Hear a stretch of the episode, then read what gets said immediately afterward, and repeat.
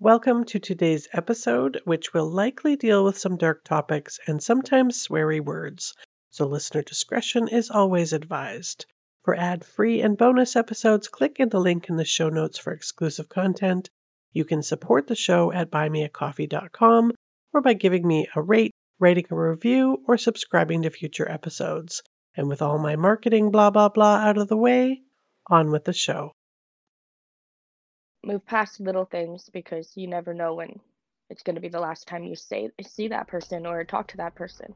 When she left this Mhm. world, she left it with a very open heart towards everybody. These stories, yes, they're, they're they are interesting to listen to, and I totally understand it. Um, even being interested in the you know the graphic details and all that, I totally get it. But Mhm. I just want people to understand that these are real people um, who had families and friends who, who continue to grieve.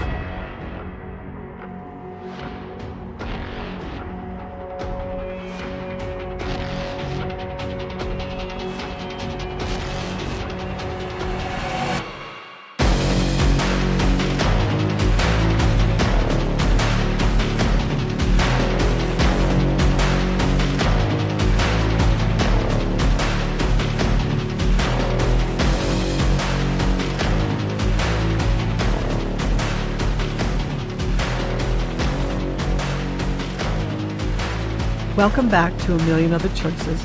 I'm your host, Kim. If you missed part one of this story, or you're just joining my podcast, please go back and listen to part one first.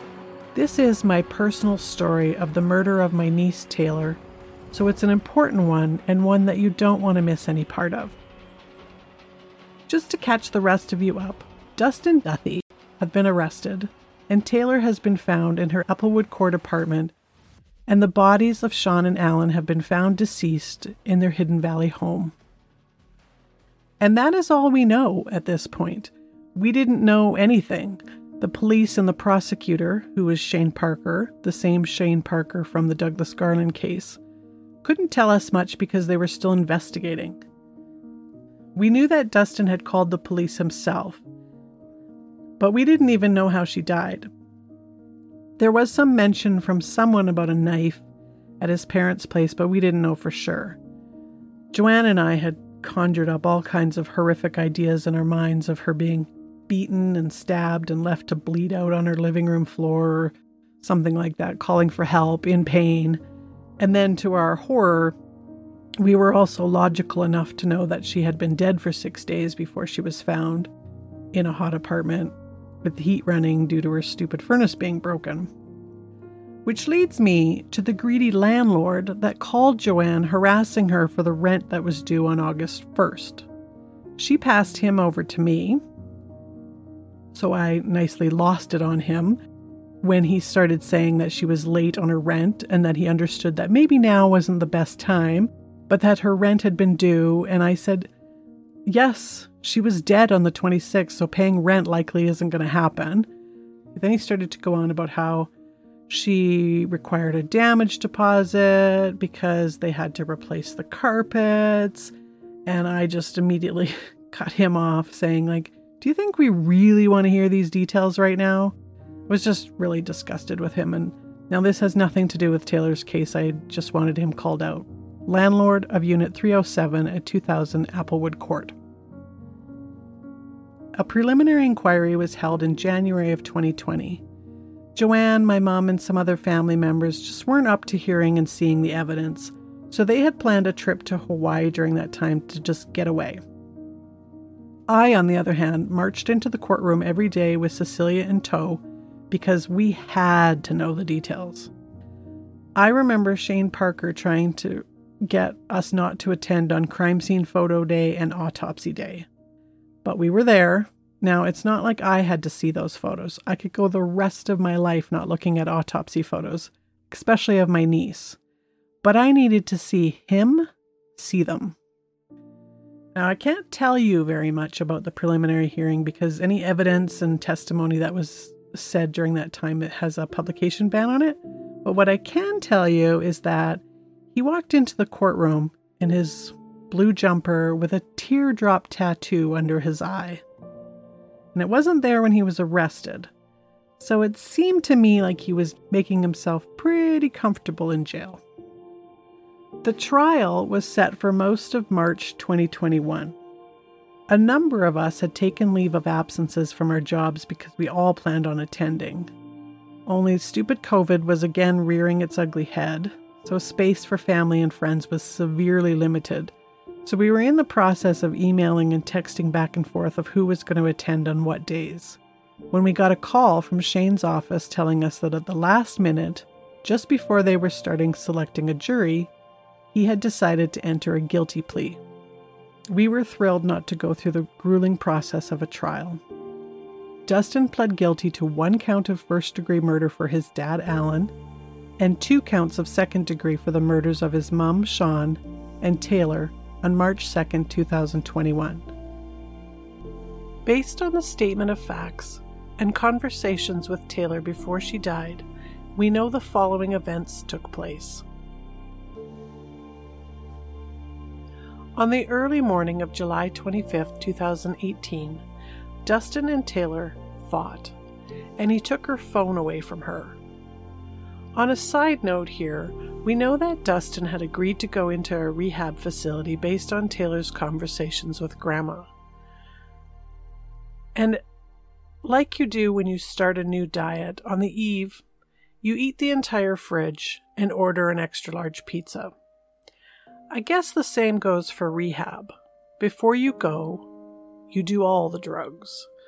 So Dustin was super high, super agitated, and likely in drug induced psychosis, because we know that he was susceptible to that. Dustin was a user of meth, so sleep and eating would have been very low priorities, and a lack of sleep can make you do all kinds of crazy things. Not that I'm making excuses for him. I'm just giving you a sense of what his behavior would have been like and explains what Taylor would have meant in her text about him being messed up on drugs. The following evening around 11:30, Dustin returns to Taylor's apartment. And between then and 4:03 a.m., they are seen coming and going from her apartment about 3 or 4 times probably for cigarette breaks. Dustin was a chain smoker. At 4:03 a.m., they enter her apartment, and sometime between then and 5:14, Taylor undressed and got into bed to go to sleep. They laid together in bed in a spooning position, and for reasons only Dustin knows, he started to choke her. He then reached for his hunting knife that he'd carried with him and slit her throat with the six inch knife. She would have died within seconds to minutes. He left her, laying face down on the bed, covered her nude body with the bed sheet, tucking her in, and then left the apartment, locking the door behind him, with a bed and bag on wheels which he was using as sort of a suitcase, in which he had put a bloody towel and one of Taylor's socks with blood on it. Taylor's autopsy report determined that she suffered a 17 centimeter cut across her neck, moving upwards left to right as it would based on her laying on her left side, with Dustin coming over her from her right. 17 centimeters, just so you know, is about the distance if you extend your thumb and index finger. So ear to ear, basically. The cut severed her jugular completely, so fortunately, it would have been over for her very quickly she likely would have lost consciousness within seconds. There were also three blunt force injuries reported one small bruise on her left upper arm, and two larger ones, one on the front right of her head, and one on the back of the right side of her head. There was evidence of bruising, but no injury to the skull itself. There's no way to know if this was a bump on the head from an accident or something that had been done to her. Dustin returned to his parents' house where he was living in the basement with his two dogs. Dustin stayed hunkered down at his parents' during this whole time. At that time, living in the house was Alan Shawn and Jordan, who was 17, Dustin, and the four dogs, three of them pit bulls. Fortunately, Jordan was sleeping over at a friend's on the morning of the murders of his parents. Over the years, Dustin's relationship with his parents and siblings was somewhat volatile due to his drugs and petty criminal behavior. But his mom was really trying to help him. In fact, Shawn had reached out to my mom in early 2017 asking for help in trying to get the two of them away from each other so that Dustin would maybe go into rehab. During this time, Dustin wrote in several notebooks, the contents of which have not been released. But he wrote a five page note and then ripped it up, crumpled it, and wrapped it in several layers of tape. The ball of tape was initially not thought to be important as evidence, but when Dustin's siblings had Dustin's vehicle returned to them, it was in the trunk and they turned it over to police. The police painstakingly tried to piece the note back together again.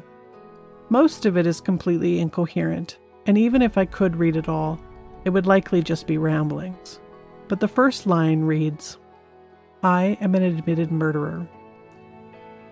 In the document, you can pick out the word demonic, and the prosecution honed in on these words that were kind of scattered throughout the document. In bed, spooning as she liked, I reached around and squeezed her neck. Pure want of blood, I ran my blade across her neck, wanting to feel cold steel run through human flesh, that urge to feel the soul of another human being leave their body. The autopsy report does not report any evidence of strangulation, as the hyoid bone was still intact. But it would have been impossible to tell based on, well, the nature of the injury that directly killed her and the level of decomposition after six days alone in a hot apartment. The letter helped Dustin get the extra 10 years over the mandatory 25 because it showed, kind of like we talked about in the Douglas Garland case, that the murders were not connected completely and for different reasons. For Taylor, it was for bloodlust, just a desire to kill someone. His mum out of rage, which we'll get to in a minute, and then his dad to eliminate a witness. The only people living at the house in Hidden Valley during that week that are alive now, other than Dustin, is Jordan. But it was summer, so I don't know if he was around that much. It sounds like he was a very active 17 year old with football and was popular with his friends. Dustin was likely trying to cover his tracks a bit by acting worried about Taylor. And based on what we know about Dustin and where his mindset was at that time, it's likely not a stretch that he would have spent most of that week extremely high and in a rather agitated state, continuing to not sleep and eat. I do know from conversations my mom had had with Taylor before she died that Alan, Shawn, and Jordan were going to Hawaii for a football tournament that Jordan was in, and I believe they were to leave only days after they had died. And Taylor had mentioned in her text that Dustin was going to be going into a rehab facility for about six months. It sounds like Shawn was starting to ask questions about why he was acting so bizarre about Taylor's disappearance in particular. And remember that they had arranged for Taylor to watch the dogs while they were gone, so she had likely been trying to get a hold of Taylor herself to finalize the details about it.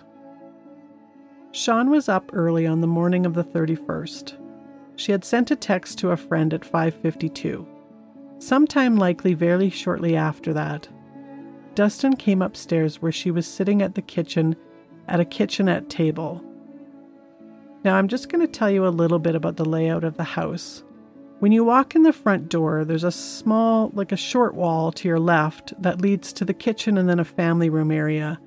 And straight ahead from the front door is a formal living room and a set of stairs that leads up to the second level. If you turn around and now you're facing the other way and coming down the stairs, immediately to your right is a short hallway that goes in between the back of the kitchen and leads to the garage. There's a door to the stairs that go down to the basement where Dustin was staying, and then another door to the bathroom laundry area. And at the end of that small hallway is the door to the garage. He obviously had a knife on him when he came up the stairs to her. This wasn't a kitchen knife, it was a hunting knife. My theory is that Shawn was very concerned about Taylor being missing and had her suspicions that Dustin was somehow involved.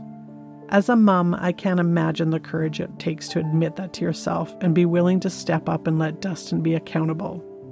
I think it's really easy to say that if it were my kid doing anything like that, that I'd turn him in, and I, w- I would hope that I would.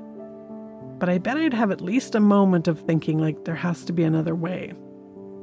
So I think Shawn was going to do the right thing, and I think Dustin was having none of it.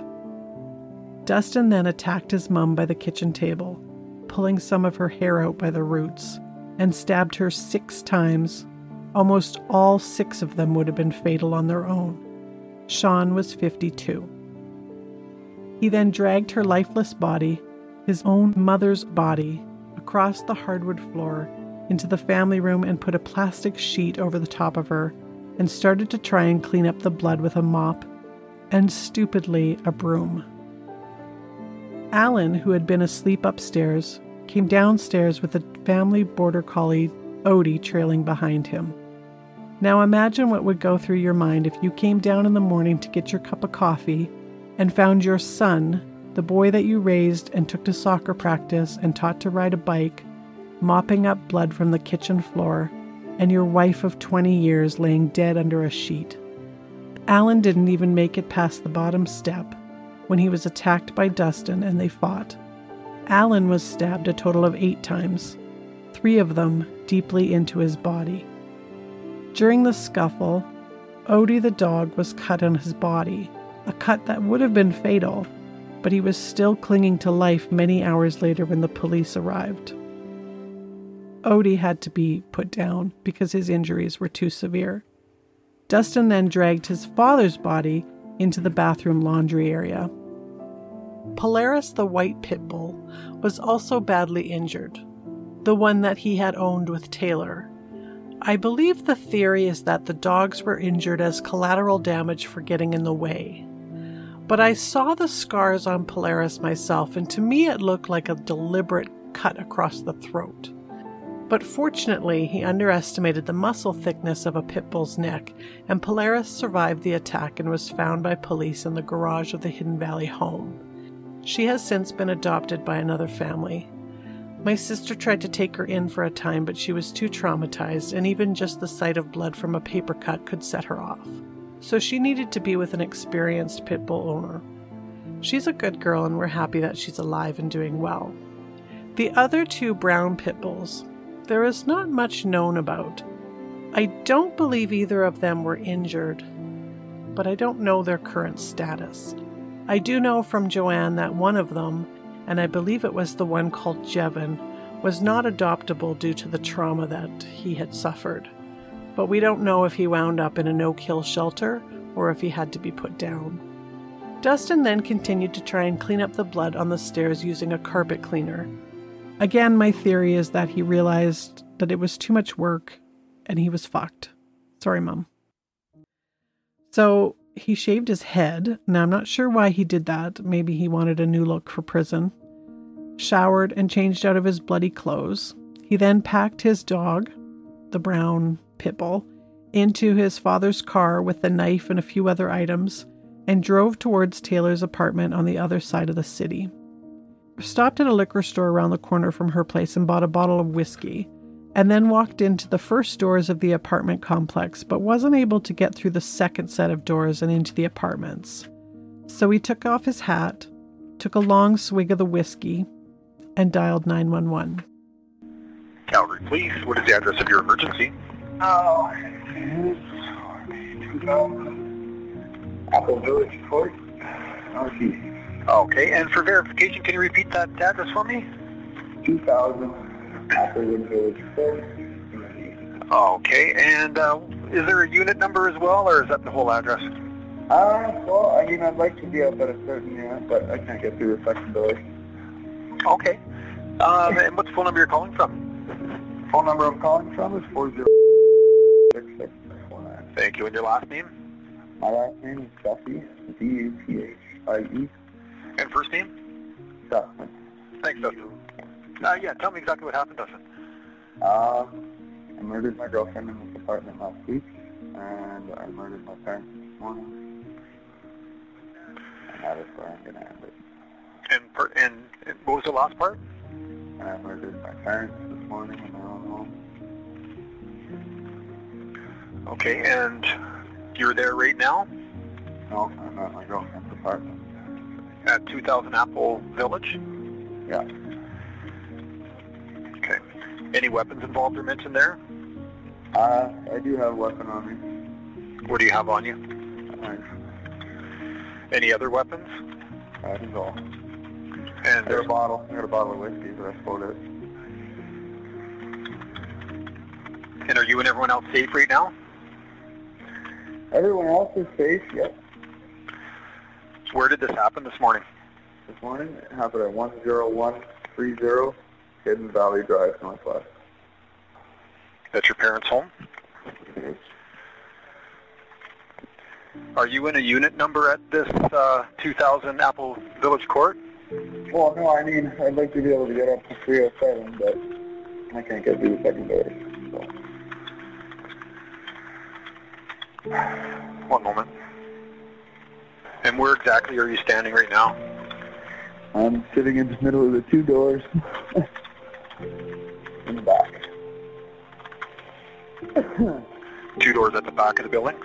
Yeah, my father's vehicle, one of my dogs is in the car. He's to hit him. Good point. Okay. And um, just so we know it's you when we pull up, are you a white a white male? Yep. And you say you have a knife on you? Mm-hmm. What type of knife is it? Uh, not sure exactly what type of knife it is, but it's a six-inch blade. Okay. Just stay with me here. Where is the knife on, in your hands or in your pocket? Pardon? Is the knife in your hands or your pocket? No, it's in my bag. Okay. Can I talk you into just leaving the bag uh, away from you? Well, And how old are you, sir? 25. 25. How tall? Five five. Okay. And slim, medium, or heavy build? Medium.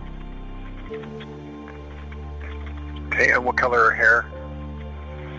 Well, it was brown until I fucking shaved it off this morning, so. Okay. Do you have a hat on? Not anymore. Okay. And what color shirt or jacket? Black shirt, tan pants, black and blue shoes. Okay. Keep me on the phone here. Okay. And have you been drinking today? Yeah, other than a couple of shots that I just had. No, Where's your girlfriend right now? Up in 307? I don't know. You're trying to go and see her? I am. Okay.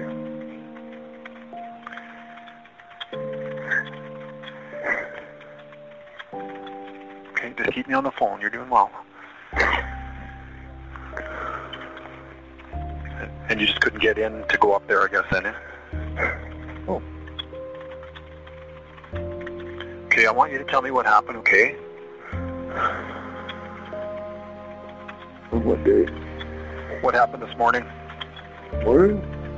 To be quite honest, I'm not exactly sure. I don't know why I did it. But I did. And what did you do? I killed both of my parents. Is there anyone else in the home? No. Can you tell me what happened there?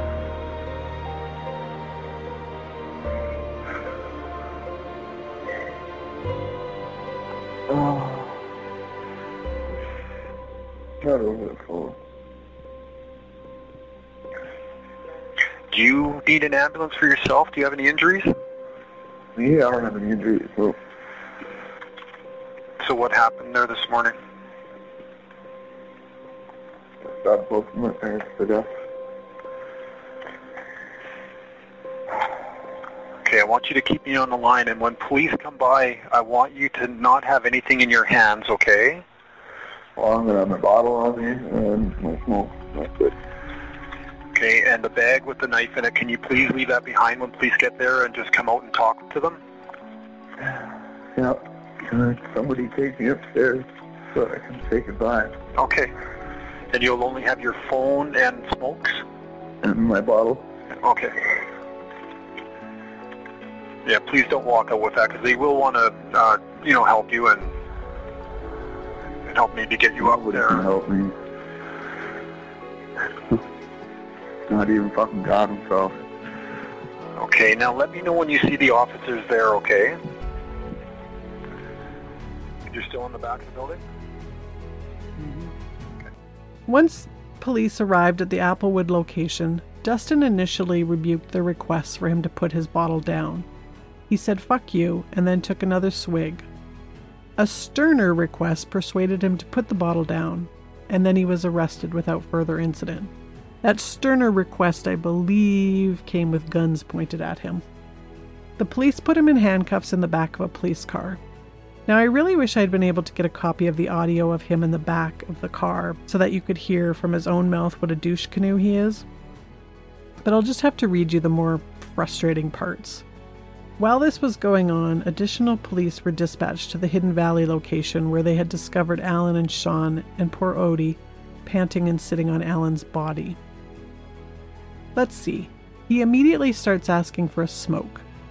He overhears another officer referring to a black Mercedes, to which he says he wasn't in a black Mercedes and refers to that officer as fuckface.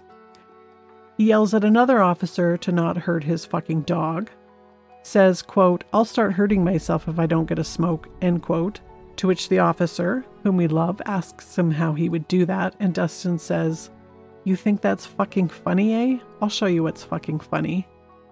When read his rights on the murder of Taylor, he says, guilty as charged. When asked if he wants a lawyer, he said, sure, why not?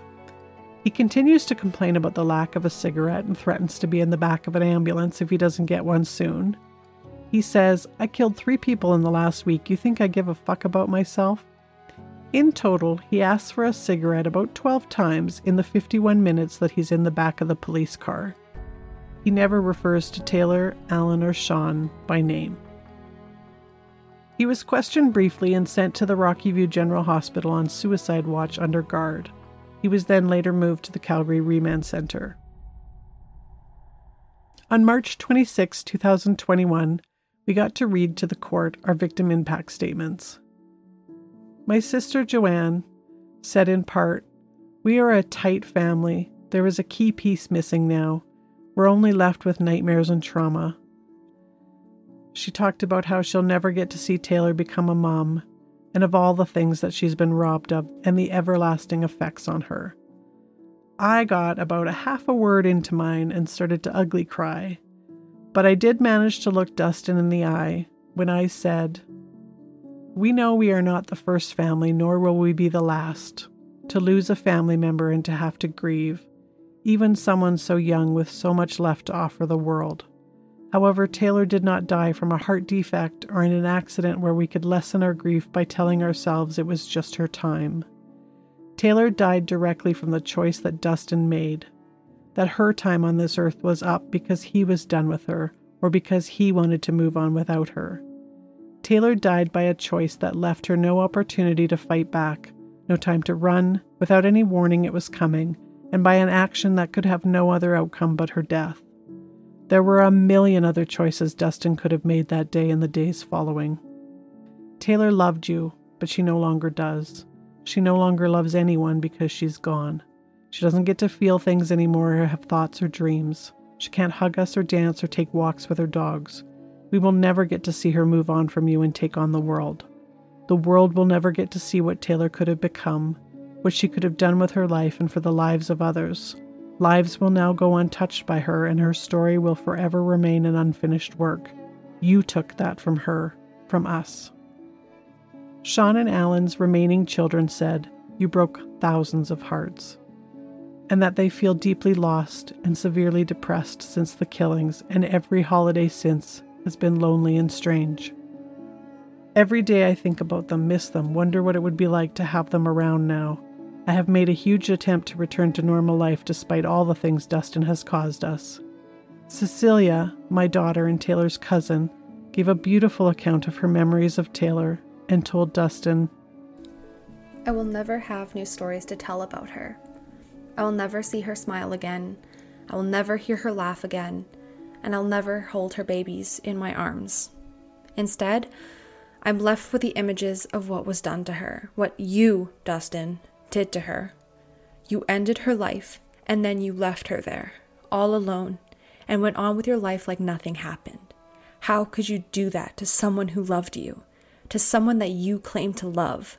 You made your choice to take Taylor from us, and even then you weren't done. You took your mother and your stepdad, the two people who would have been by your side until the very end. Now your brothers have lost not only their mom and dad, but they're losing you too, and I grieve with them. My heart aches with theirs. Dustin, I will never understand why you made the choices you made. I want you to feel our pain and use it to become a better person. I want you to never forget about what you've done and how many people have been hurt by your actions. But I want you to take that memory and grow from this. Go to school, learn a new skill, find a hobby, talk to God. I don't care what it is.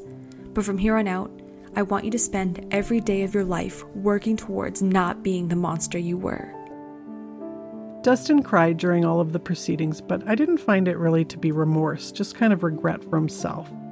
When asked if he had anything to say, he stood up, barely glancing at us, and mumbled, I'm not going to stand here and try and ask you guys for forgiveness for what I did because I understand what happened is inexcusable. If I could go back and take back everything I did and give my life in order to bring back these three beautiful fucking souls, I wouldn't be standing here today. I'm sorry. I think I think my mouth dropped open when he didn't refer to them by name and then had the gall to swear in court. This is his one chance to say something meaningful, and he refers to them just as beautiful fucking souls. I now understand what the word flabbergasted actually means. On April 8, 2021, Dustin was sentenced to a life sentence with no eligibility for parole for 35 years. Justice Glen Poelman took into account that Dustin had no criminal history, which was surprising actually, and his young age and gave him some credit for entering a guilty plea, sparing us the trial. But he said, quote, he committed three consecutive murders of members of his intimate circle, each exceeding in brutality and violence the one before it. The callous abandonment of Miss Toller's body for five days, followed by the murders of two more family members, are uniquely reprehensible. The adverse considerations are what appear to be a cold, methodical approach to following up his murders, with showering, some attempts to clean the scenes of evidence, and the demonstrated capability of impulsive and violent conduct. The effect of this killing spree on friends and family of the victim is incalculable. Dustin is currently serving his sentence at the Edmonton Institution, a maximum security facility that houses about 200 inmates, including terrorist Omar Khadr, Harvey Andres of the Grim Reapers motorcycle gang, who managed to escape twice, and serial killer Allan Legere. Since this prison opened in 1978, there have been six riots. The last in July 2008, when two rival gangs attacked each other. Eight inmates were stabbed and one was shot. Feel like that you got what you felt justice would look like for you, or, or did you have an idea in your mind of what you thought justice would look like? I have actually been um, coming out as a sober woman lately. So um, that whole journey has been different for me. That that's been about uh, forgiveness and understanding addiction and how that all works. So with that, initially with Dustin, when he went out for being when he was being tested to see if he was criminally responsible. Hmm. I lost my mind and I thought this this can't be. He could be out in five to ten years. Absolutely not. You know, I I used to be in that whole criminal world. I'm like, who can I reach out to to go and take care of this? And then I started thinking about forgiveness and and compassion and started doing a lot of work, some grief recovery stuff, some trauma counseling, some breath work, just all that kind of stuff. And and then so what it came down to was if Dustin could change. Like, so I know a man, I don't know if I shared this with you or not, but I know a man who, uh, in a blackout, killed his wife and three kids. Did life in prison. At that time, it was 25 years was the max that you could do. Got out, but he found recovery um, and completely changed his life. And it's gone on to help hundreds of men. So he works in the field. He so I reached out to him and said, "Would you would you talk to to Dustin? Would you work with him if he wanted to find recovery?" And of course he would. So what if Dustin could find recovery and go on and help hundreds of men? I pray for that for him. So the fact that he got 35 years, I think that's great. That's I think that's fantastic. But I do hope that in that whole in that 35 years that he finds um, that he finds peace, that he finds um, his own forgiveness, and you know, I, I, I just I hope that he can turn this around and go on and maybe help some other men. And what if he he finds his peace but doesn't use it to help others? Like what if he just comes to terms with it for himself and and serves out his 35 years and and gets out and yeah, I think that's fine too. I mean um so Gord, my partner, knows um, someone who went to school with Dustin and knew him as a kid, and and even from talking to his mom i mean he was it's and it's like most addicts you start out as a good decent human mm-hmm. being mm-hmm. the drugs get a hold of you it it messes with your mind and and you start um, going down to that level the level, same level as the people you're hanging out with and the bravado and the toughness and just all of that that stuff that goes with it um so yeah i mean i i, I have compassion for him I, I, I can understand how it. came. I mean, you lived with me. You saw how I got, right? you know, it drugs. Yeah, but you didn't kill anybody. No, but I probably could have. I probably could have. Yeah. the anger that goes along with it, and uh, what you you get impulsive. You get you, just don't think. Well, and I think one of the hardest parts from someone like me who has never had an issue with substance abuse, um, it's the it's everybody else's fault part yeah. that I think yeah. that is is so hard to I don't know to deal with somebody who has substance abuse issues because you're just like how come you can't take any responsibility and I and I think that that's kind of where I am with Dustin so um yeah, I, I don't believe in capital punishment. I'm certainly glad that we don't have that option here because um, I don't wish him any any death that way. If he were to get shanked in prison, would I lose sleep over it? No, I probably really wouldn't. He really has nobody left to to mourn for him. But he's still a human being, so I can't say that I would lay awake at night praying for it. But I that finding that forgiveness and i know that forgiveness is more about for myself than it is for him.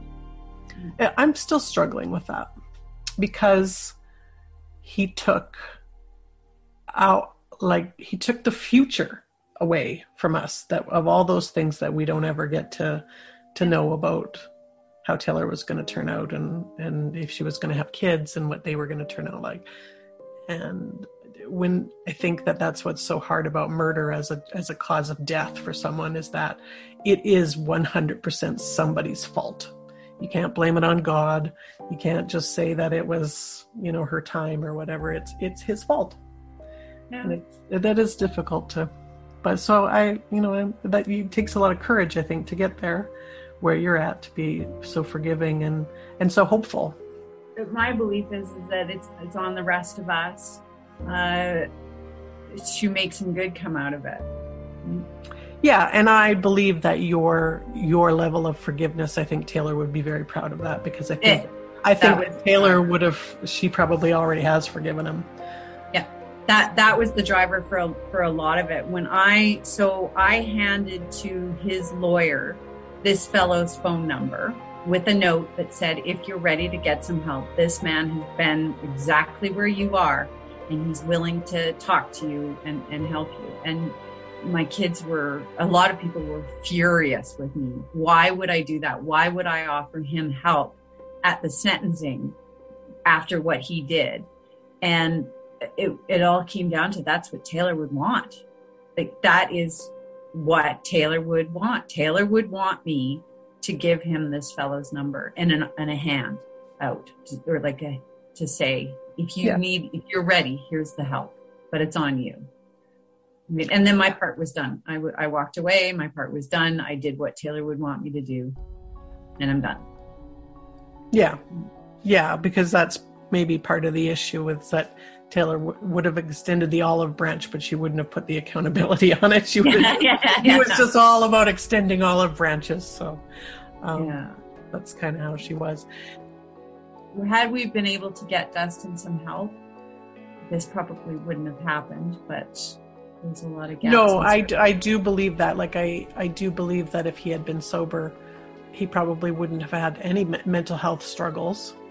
no. Um, and this this wouldn't have happened because when we first met him i didn't have a terrible first impression of him he was young kind of immature but i mean who Yeah. not at that age? ego. You can see a lot of ego on him, but yeah. Yeah, and i think that that's what leads then to making those choices right to make Yeah. choices to try drugs and you know, here drug addiction is classified as an illness, and you have drug induced psychosis, but yet you're still fully responsible in the courts, and there's no help offered. I just, not that I'd want Dustin to get out early, I just think that it's very interesting that it seems like a double standard. I finally decided to get a little bit more vocal in the recovery community because I lived through this sober. Mm, I, I have Yeah. been totally 100% sober, no nothing, like nothing. Um, so it is possible. And, and I'm finally at that point too where I can go to meetings and not hear people bitching about their day and want to throttle them. Like, you're having a bad day because, you know, you can't find your other sock. that was tough for a while yeah but yeah yeah there's definitely been a journey in all of it and i'm really good now like i've it's funny since since this after the sentencing i was crazy for a little while but for the last few months really centered really balanced really okay. Yeah. You talk to taylor much through your meditation and uh, that kind of thing? Yeah i had a dream about her the other day too. Uh, she was standing there and she was trying to to tell me something and yeah yeah.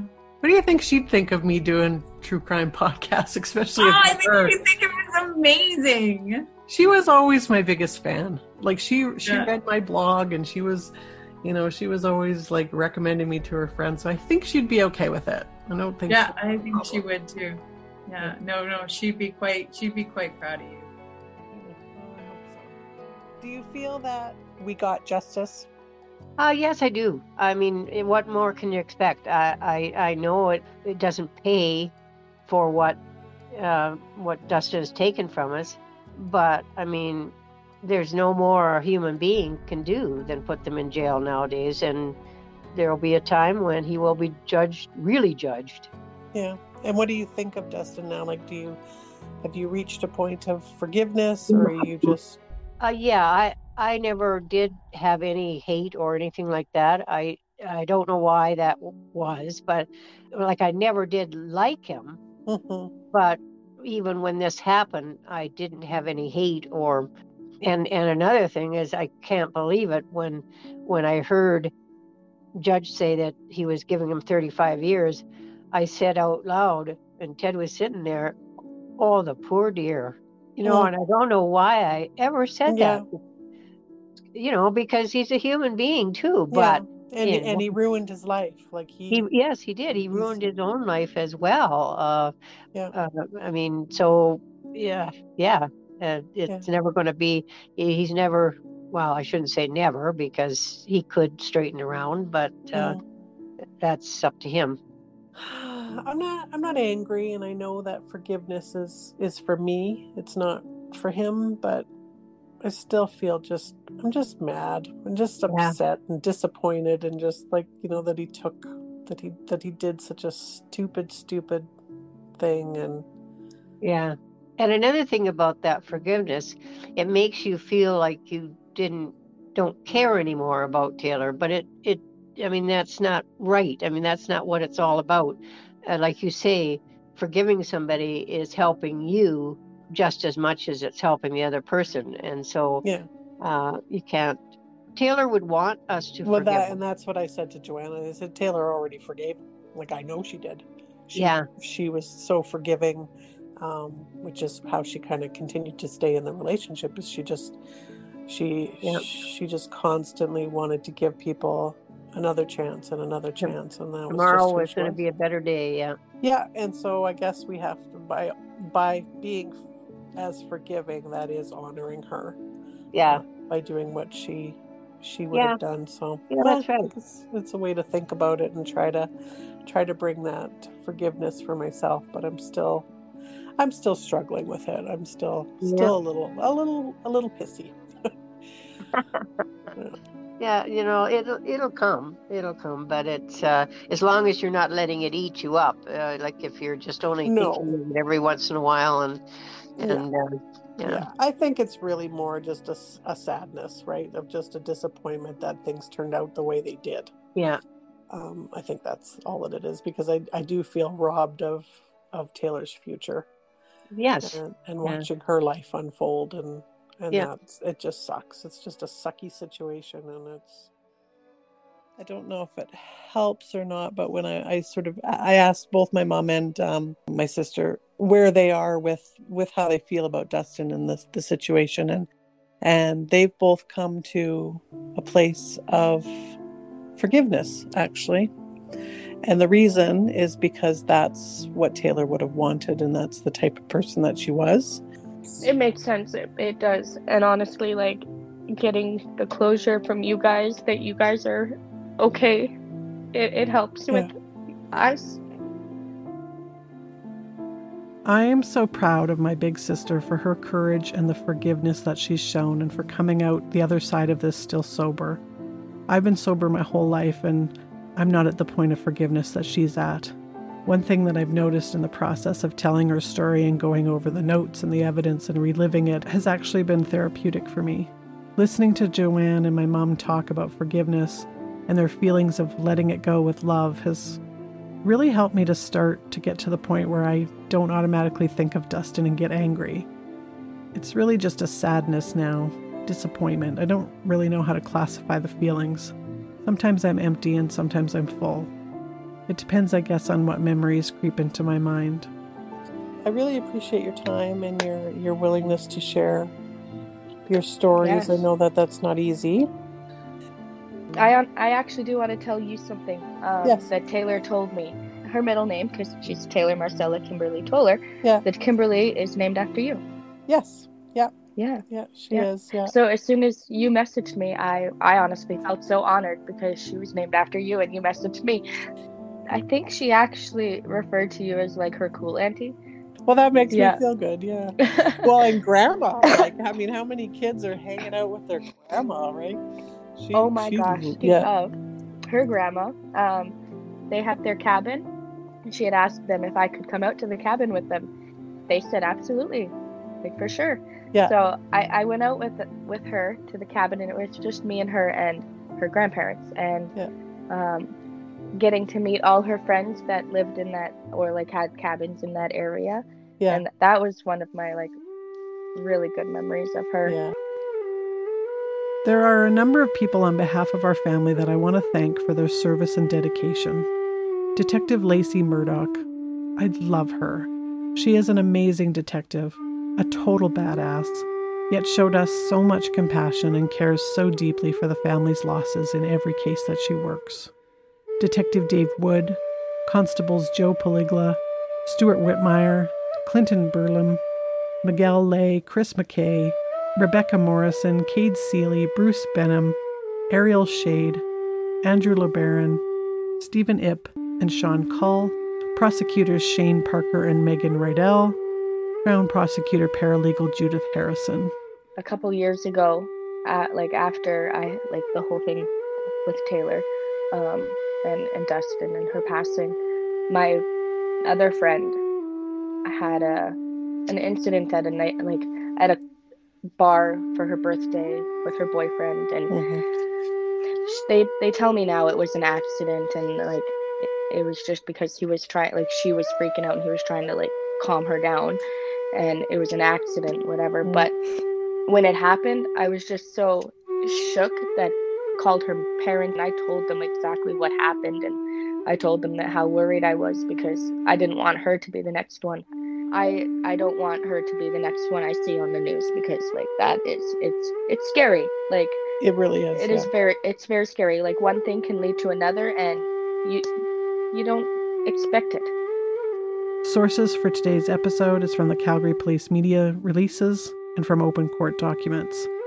All other details, recollections, and quotes are from my own recordings and permission have been granted for use. No information of an evidentiary nature gathered at the preliminary hearing has been released as it is under a publication ban. And that was the murder of my beautiful and amazing niece Taylor Toller and of Shawn Boschuk Alan Pennylegion, and Odie. And thank you so much for listening to my little project, and I will see you back here soon. If you or someone you know is experiencing intimate partner violence, please seek help through your local police service. In Calgary, you can contact Sagesse or the Calgary United Way. Visit the website at womenscentrecalgary.org for resources on shelters and to help with creating a safety plan. There is a safe exit button on the upper right of the website that will turn your page back to Google search should you feel unsafe while researching your options.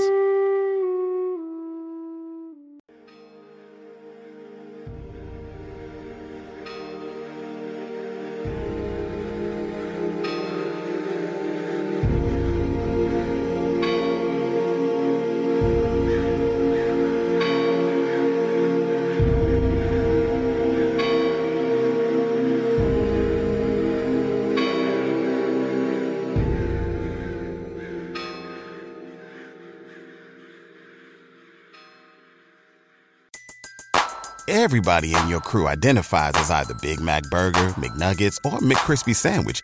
But you're the filet fish Sandwich all day. That crispy fish, that savory tartar sauce, that melty cheese, that pillowy bun. Yeah, you get it. Every time. And if you love the Filet-O-Fish, right now you can catch two of the classics you love for just $6. Limited time only. Price and participation may vary. Cannot be combined with any other offer. Single item at regular price. Ba-da-ba-ba-ba.